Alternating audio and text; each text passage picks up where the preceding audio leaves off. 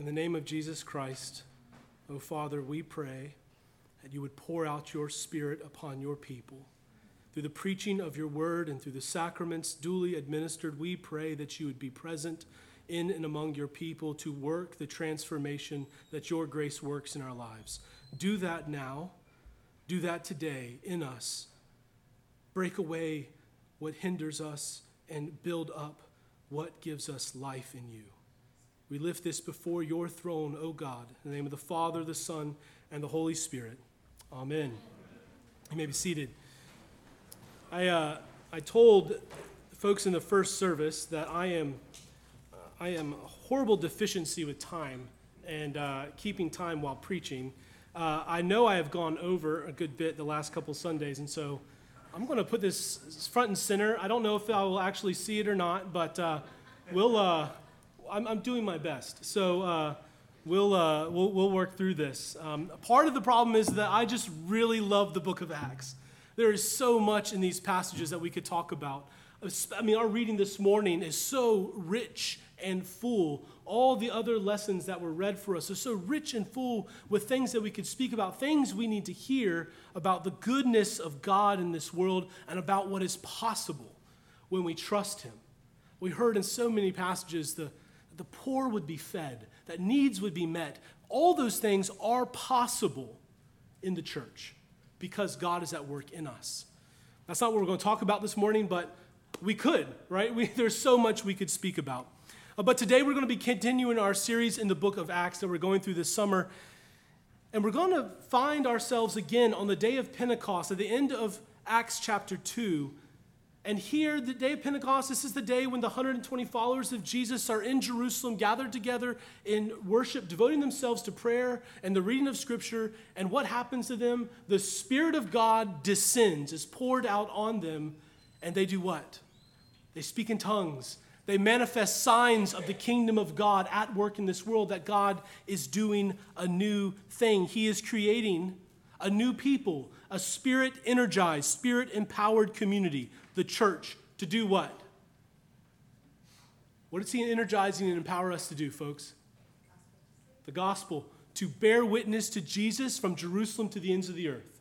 Let's, let's not miss that. We want to keep that firmly in our minds that that is what God has called us, that is what Jesus has commissioned each of us and us together as the church to do to bear witness to the good news about Jesus Christ from Jerusalem to the ends of the earth. This spirit energized community bears witness to Jesus when we gather and when we scatter. This is what we looked at last week. When the church gathers together, our worship and common life with one another bear witness to the good news about Jesus in this way that we love one another. What did Jesus tell us? What did he tell the disciples? How will people know that you are my followers, my disciples, that you have love for one another as I loved you? Our gathered common life together bears witness to the good news of Jesus in that we love one another. And that's what we're going to look at today. But not only gathering together, but the church, when it scatters out into the places where God has providentially set each one of us, into neighborhoods and schools and homes and workplaces to gyms and grocery stores. God has scattered us out into all these various places to do what? To bear witness to the good news of Jesus through words and deeds, primarily through deeds that call for explanatory words. That's what the signs of a tongues were. They were asking the question, What is this? And Peter now gets up and gives them explanatory words. God is doing a new thing, just like Joel prophesied. God is doing a new thing in Jesus, whom you crucified. God is doing a new thing, raising him from the dead and seating him at his right hand in glory. When we live our lives out in the world bearing fruits of the Spirit love, joy, peace, patience, gentleness, kindness, faithfulness, self control what happens? We bear witness to the good news of Jesus. And when people ask us why, we give them explanations. We bear witness, we give a defense for the faith, for the hope that rests in each of us. When we embody the kind of actions of Jesus in this world, acts of compassion and kindness, acts of love and generosity, acts of forgiveness and reconciliation, what is that doing? It's bearing witness to the good news of Jesus. And when people ask us why, we are ready to tell them because Jesus. Jesus has loved us. Jesus has done this in our lives, and he can do it in your life. That's what we looked at last week. But today we're, we continue in our, our, our journey through Acts at the end of Acts chapter 2. So we're still in Jerusalem on the day of Pentecost, and we've just seen in our reading 3,000 folks respond to the good news of Jesus in faith and repentance and baptism, and they receive the Holy Spirit. So I invite you, if you have uh, the scriptures, if you want to pull out a Pew Bible, you can turn with me to Acts 2, or you can just listen along and follow along as I speak. Acts 2, verse 37, we hear these words Now, when they heard this, we need to ask ourselves, because we didn't read all of this, what is this that they heard? Well, in Peter's sermon, they hear that the signs and the wonders that Jesus performed on earth, right? All those miracles, all those acts of compassion, which in themselves are miracles, reaching out to the destitute, to the forsaken, to the marginalized, that's a miracle in itself. All those signs and wonders that Jesus performed pointed to a new thing that God was doing on this earth. And the Jews, as represented in their religious leaders, and the Gentiles, as represented in, in the Romans, reject that new thing that God is doing in Jesus by crucifying him. And then Peter tells them that God has rejected their rejection by raising him from the dead. And even more than that, letting him ascend into heaven to take a seat at his right hand, at a, right beside him on his throne, where Jesus is now this divine human king who rules over all the earth from heaven. This is what Jesus is preaching, and we, we shouldn't miss this. But there's one crucial thing we need to highlight for this as we move forward, and it's this in raising Jesus from the dead, in raising Jesus from the dead and seating him at the right hand of his throne in heaven, God affirms that humble, self denying obedience to God and love of neighbor is the way to true life and peace and flourishing. Let me say that one more time. In raising Jesus from the dead and seating him at his right hand in heaven, the right hand of his throne, God affirms that Jesus' self denying obedience to God and self sacrificing love of the neighbor, of others, is the true way to life and peace and flourishing. All other ways, all other ends are denied and rejected in this strong affirmation, the strongest affirmation that God could ever do raising someone from the dead. So let's pick back up in verse 37. Now, when they heard this, they were cut to the heart. Right? What they hear? They heard that Jesus' way of life, the one they rejected, the way of humble, self denying obedience to God and self sacrificial love of the neighbor, that they rejected by crucifying Jesus, when they heard this, they were cut to the heart. That this was God's way. That they missed it. They were cut to the heart. And they said to Peter and the rest of the apostles, Brothers, what shall we do? I think we would all be in that boat if we were sensitive to what is being preached and the Spirit's leading in that moment, what shall we do? And Peter said to them, Repent and be baptized, every one of you, in the name of Jesus Christ, for the forgiveness of your sins, and you will receive the gift of the Holy Spirit. And then look down at verse 41. So those who received his word were baptized, and there were added that day about 3,000 souls. On the day of Pentecost, 3,000 folks respond to the good news, the proclamation of the good news about Jesus and God's kingdom.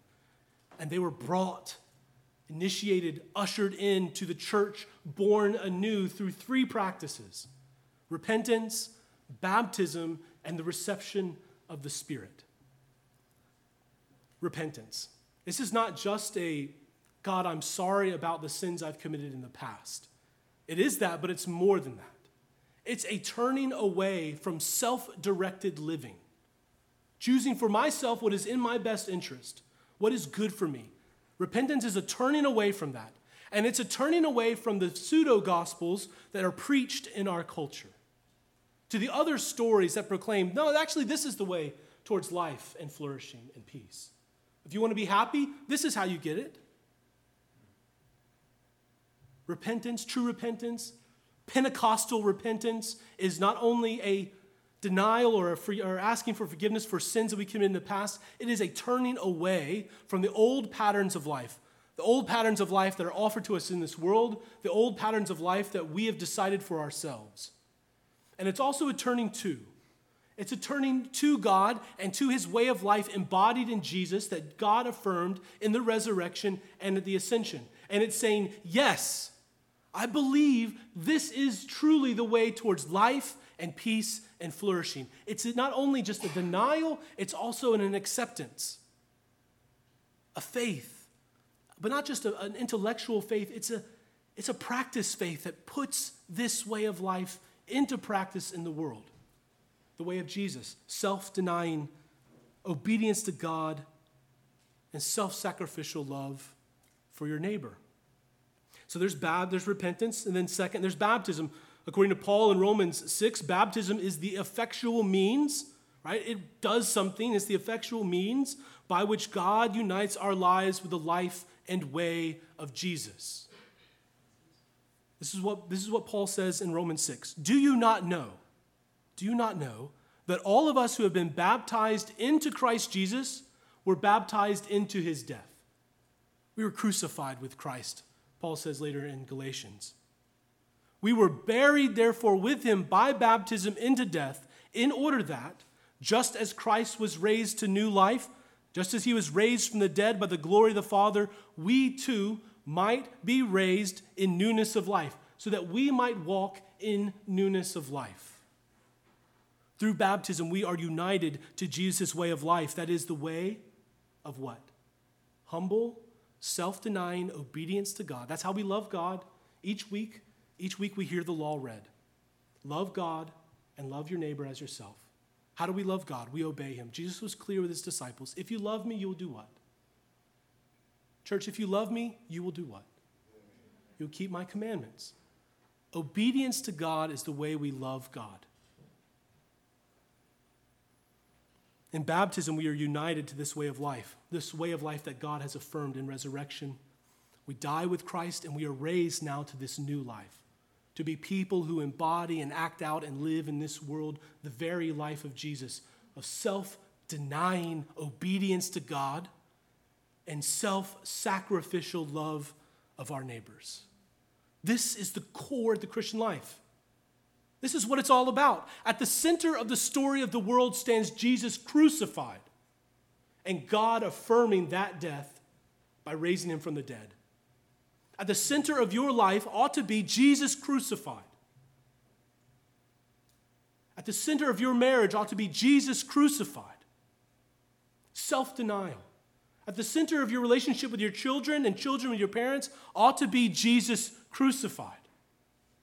The way to true life is denying yourself, obeying God, and self sacrificially loving every single person you encounter. That's the way of Jesus. That's the way that transforms the world. That's the way that God has affirmed in the resurrection. And this is clearly what Jesus taught in the Gospels, is it not?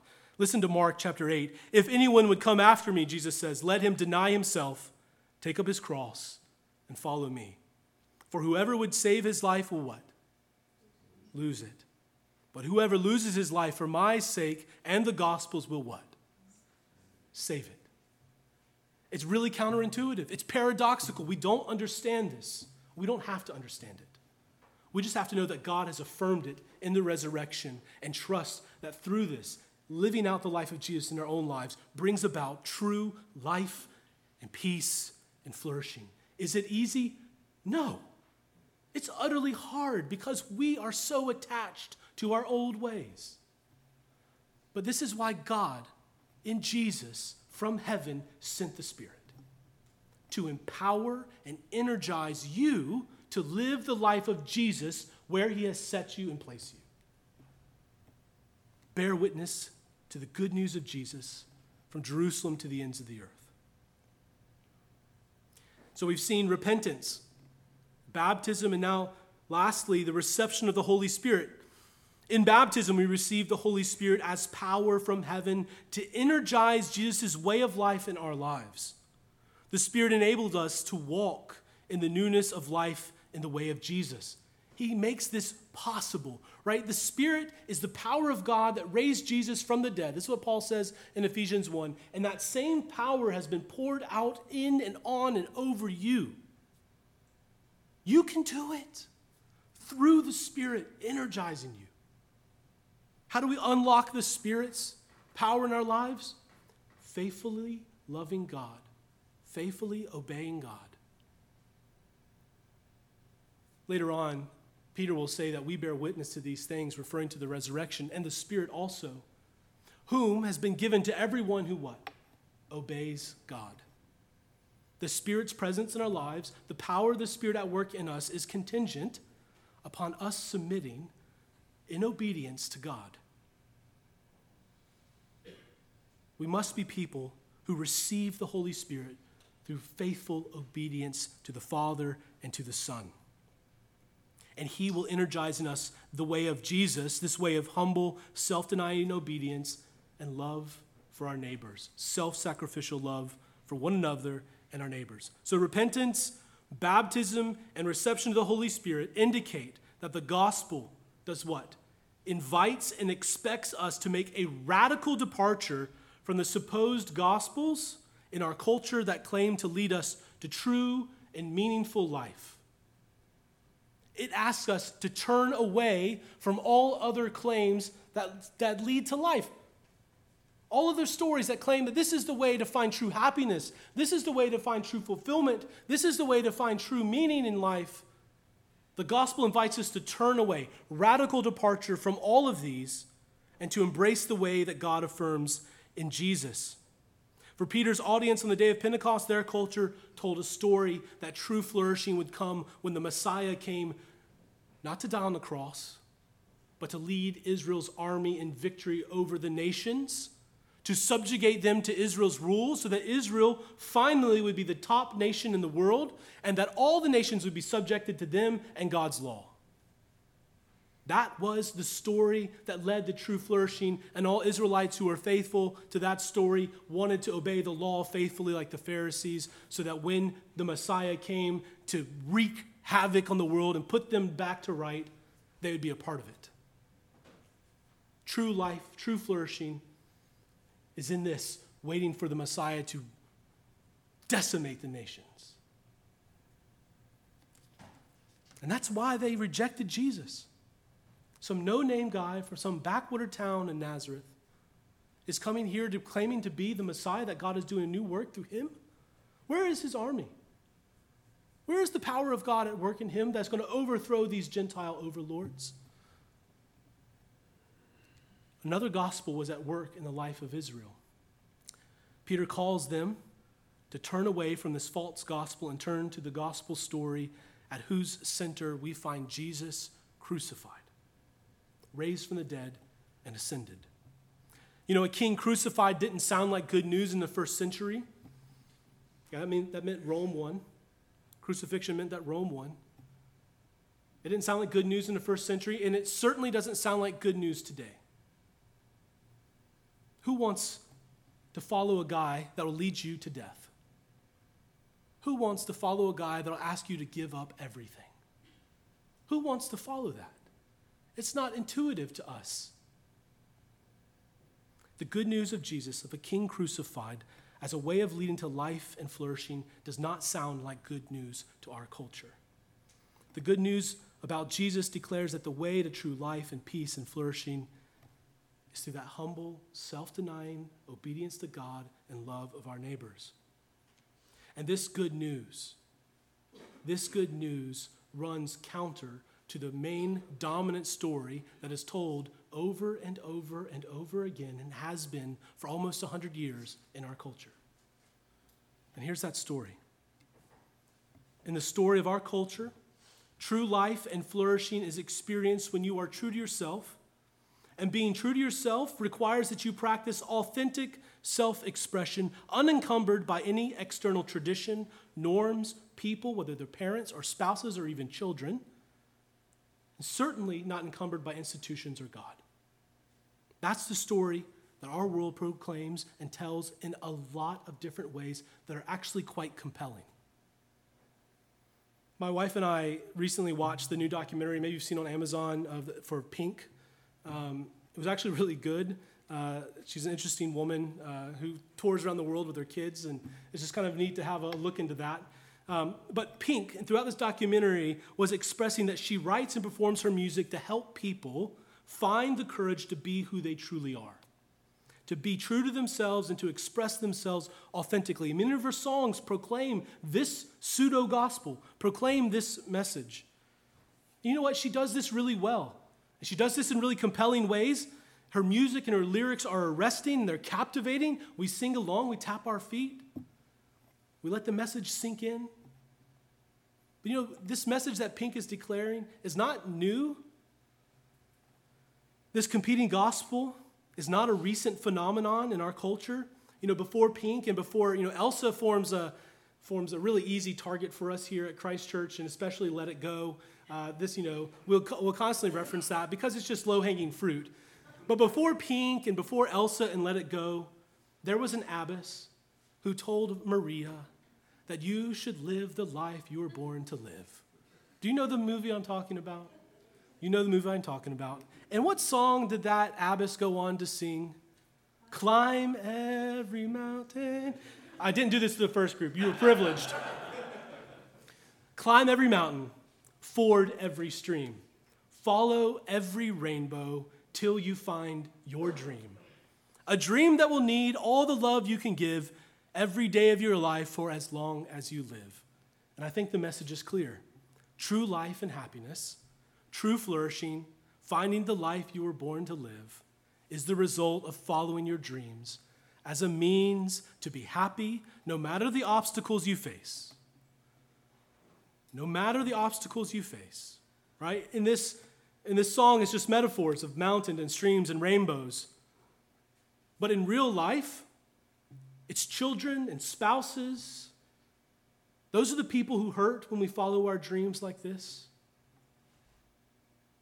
It's parents and even our own body. No matter the obstacle, their parents, children, spouses, our own body, follow your dreams. If, and if any of these get in the way of your happiness or finding your true self, then they can be discarded and discarding them to be, you can discard them to be your true self. And this is applauded as brave.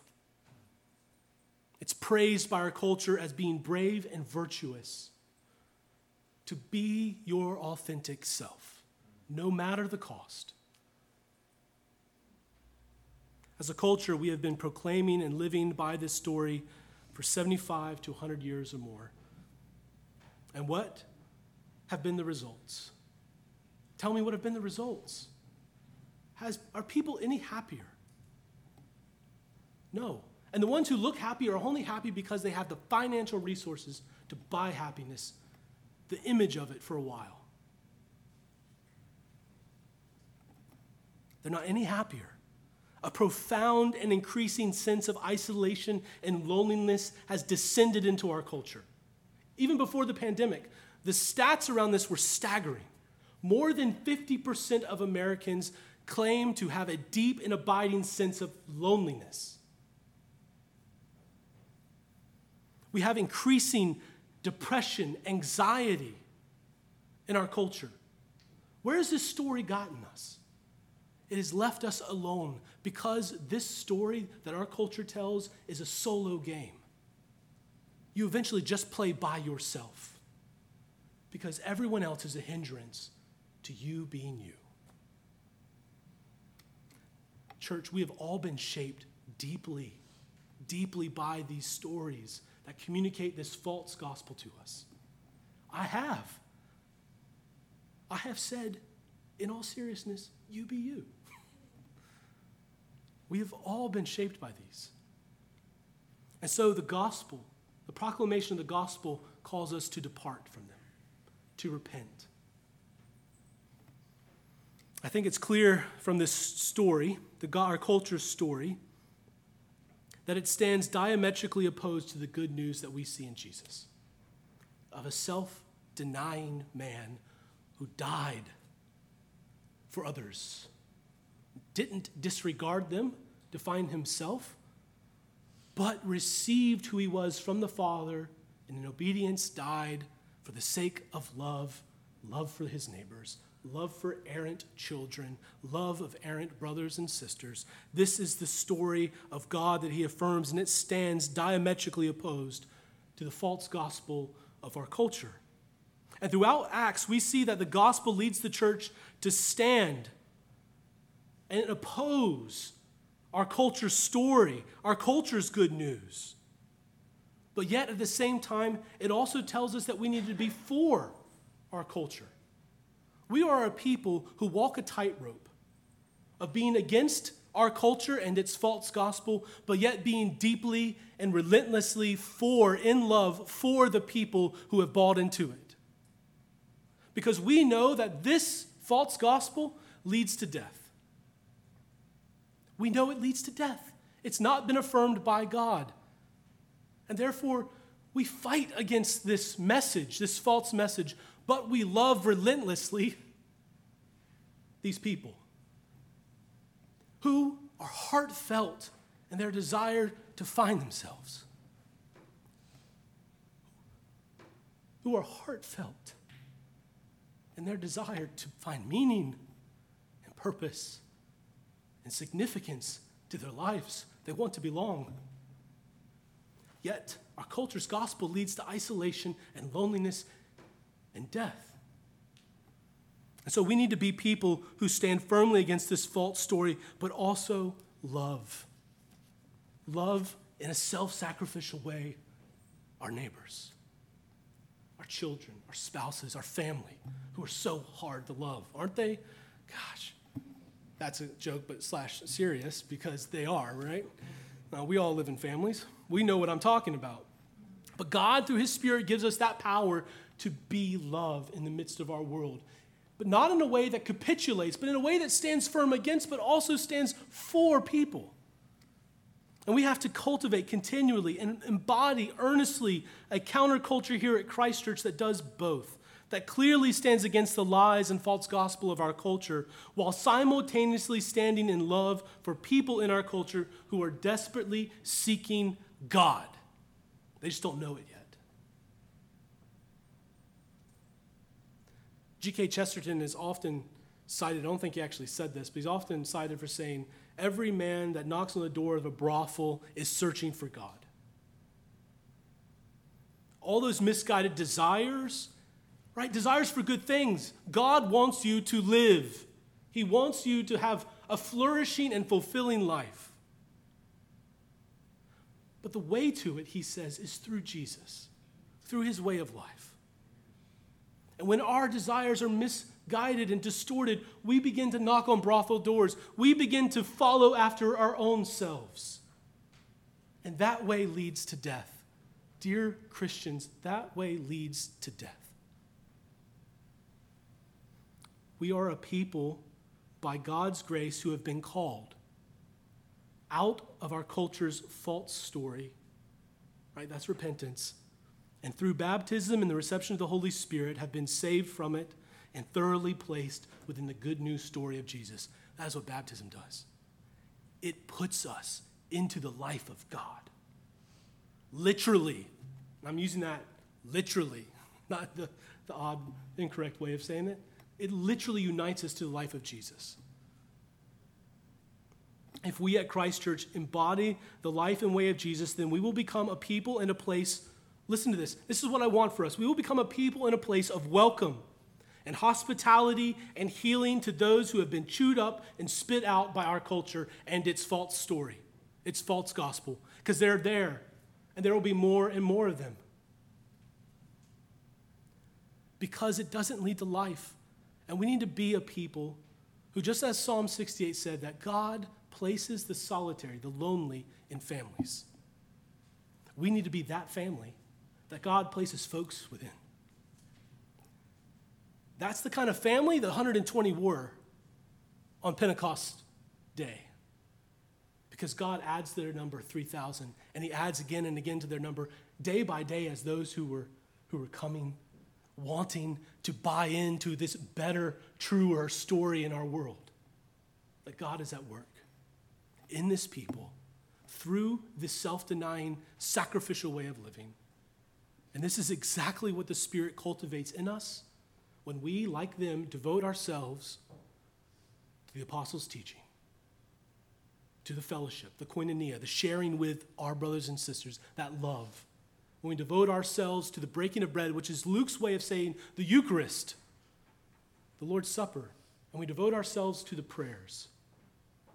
These are the primary means the Spirit uses and works the grace of God to transform us into that type of community that can welcome the broken and mend them through the power of God at work in and through us.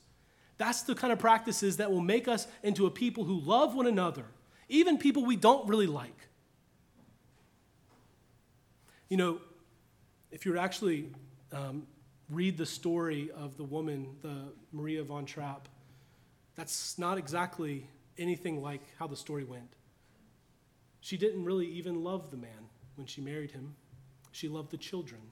But she says over time that a profound, a, the deepest love she'd ever, ever experienced developed between her and her husband. Self sacrificial love, whether it's loving those children can produce life.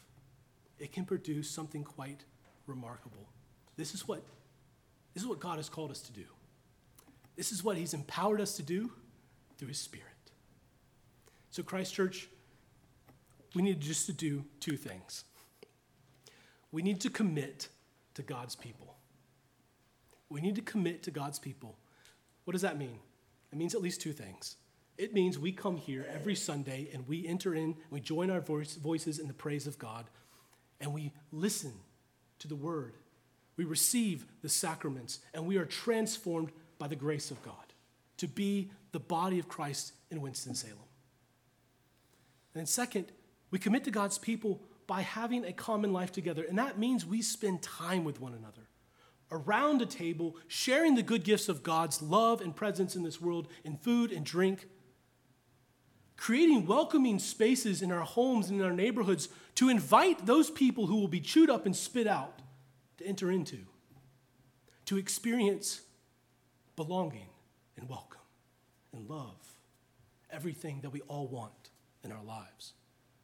And then, second, it means that we need to speak the praises of God.